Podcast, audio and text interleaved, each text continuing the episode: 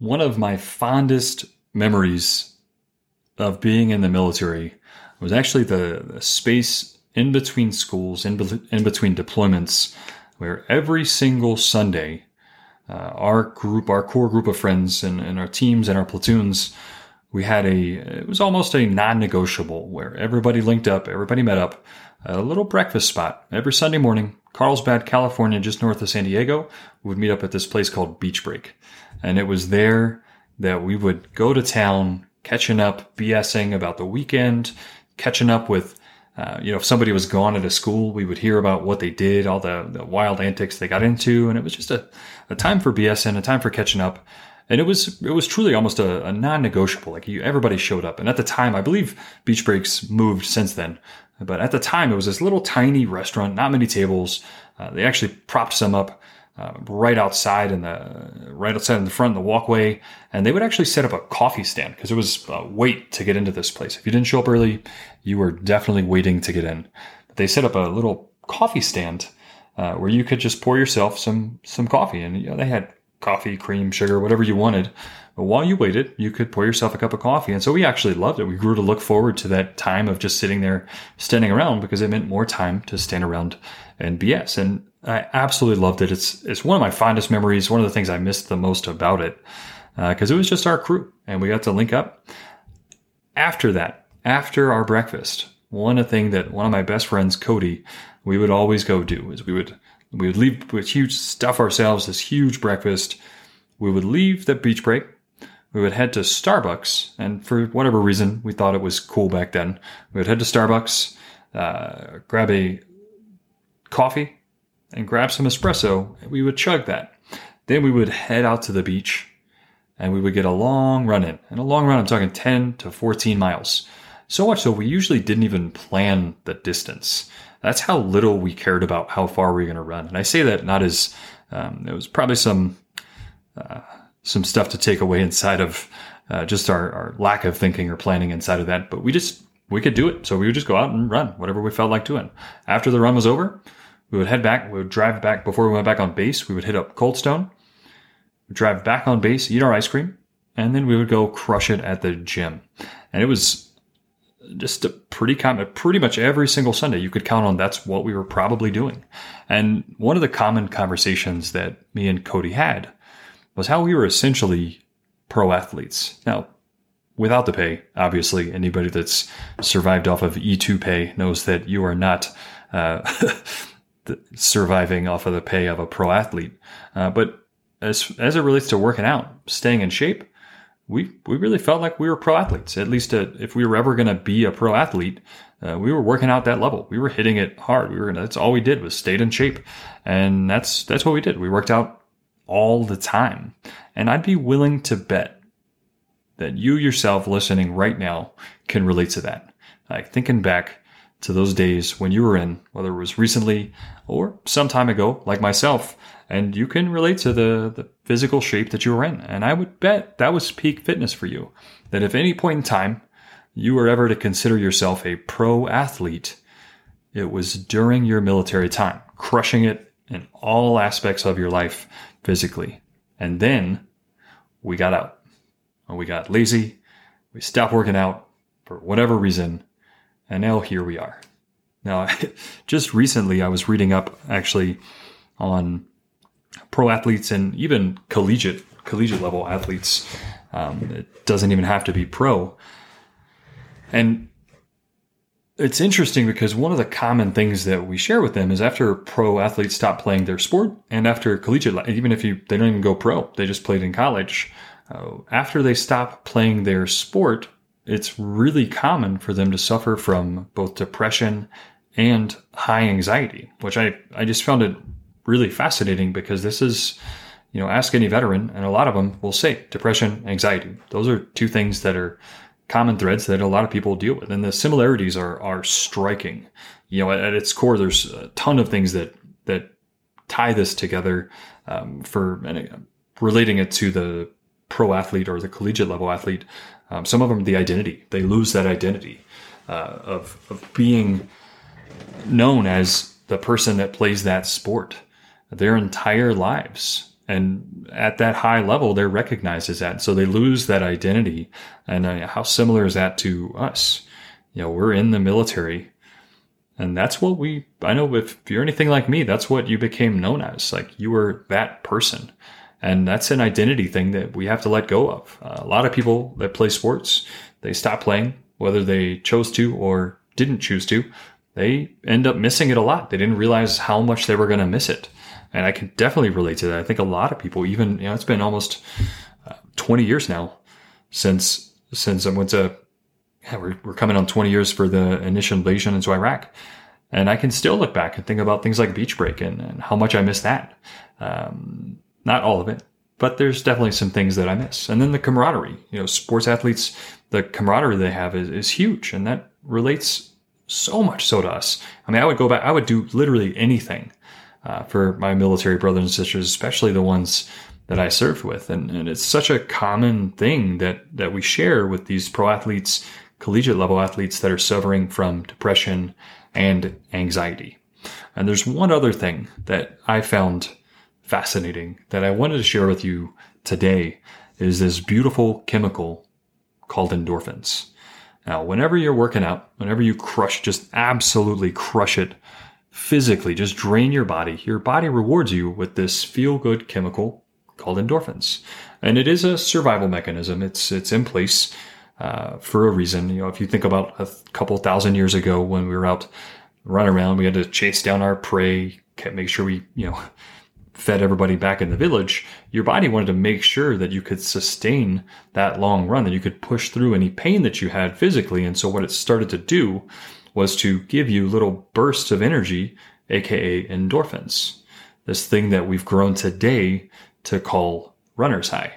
Your body wanted to make sure that you didn't stop. You didn't stop chasing down the prey to make sure you, you brought the bacon back home. And, and that's what it is. Now, fast forward to today, and I really don't need an endorphins bump to open up my phone and DoorDash some food directly to my couch.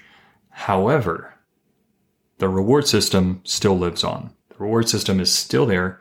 It's still in place and it's something that we can tap into.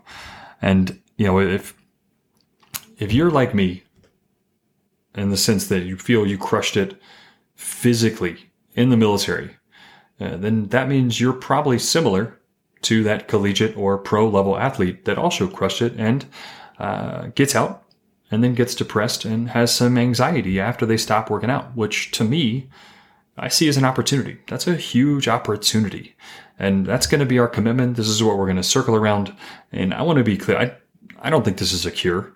This is not going to cure all depression, all anxiety. However, it's definitely an opportunity. It's something that, that is without a doubt um, unless you're one of those rare folks that's in the best shape of your life currently, uh, better than when you were in the military, this is there's a correlation that that we can't gloss over, we can't ignore. And so this is going to be our commitment is to design some form of a plan, some form of um, action item that we can do every single day in order to stay in shape and get back in shape. Again, we don't have to do it tomorrow. These are small goals. We don't have to get back and, you know, drop 50 pounds tomorrow, uh, but we're definitely going to take action and be working out tomorrow. Uh, if you put on, you got out of the military, you put on 10, 20, 50 pounds. Again, the goal is not to lose all of that tomorrow. However, we can get started. We can get started and the goal is to start where you are. The goal is to move forward. So depending on where you're at, uh, we're going to start with a walk, start with a jog, start with maybe going on a swim. Um, whatever it is, I, the goal is action. For me, the thing that gets me motivated is having a target at the end. So, uh, for instance, I love to pick a race and have a race. Usually, if I have something I know I have to get trained up for, it motivates me to stick with whatever uh, workout that I'm doing. And, you know, there's really two other groups that I want to want to acknowledge. There's people that just got out. Uh, I was talking to somebody that just got out six months ago. Just dude was shredded, ripped, obviously still crushing it. Um, and if that's you, you might be thinking that this doesn't really apply. And I would just encourage you to consider don't let, don't stop doing what you're doing because uh, the vast majority of us get out and we say, that'll never happen. Uh, that'll never happen to me. And I promise you, life happens and stay on top of it. If that's your plan, good on you. Keep doing it. And then there's another group There's another group that, due to your service, uh, you you may have some injuries, you may have some setbacks. That um, whatever whatever it is, and this this might seem like a much bigger hurdle, and it, it might actually literally be a, a bigger hurdle. And I want to mention to you this this buddy of mine. He's an absolute motivator. He actually I don't I don't know the extent. Um, so if you're listening to this and I mess up your the the extent of your injury, I apologize. Um, and he had a Humvee flip over on top of him, crushed his leg. He had a hip replacement, and if he goes out on a jog today, it actually pops out of place, and it's from what I understand, excruciating pain. And because of that, he's obviously not out running. Uh, for for obvious reasons, it's it would hurt, uh, and not in a good time of pain. And why I mention that though is he's an absolute beast in that he's relentless in his pursuit of what he can do.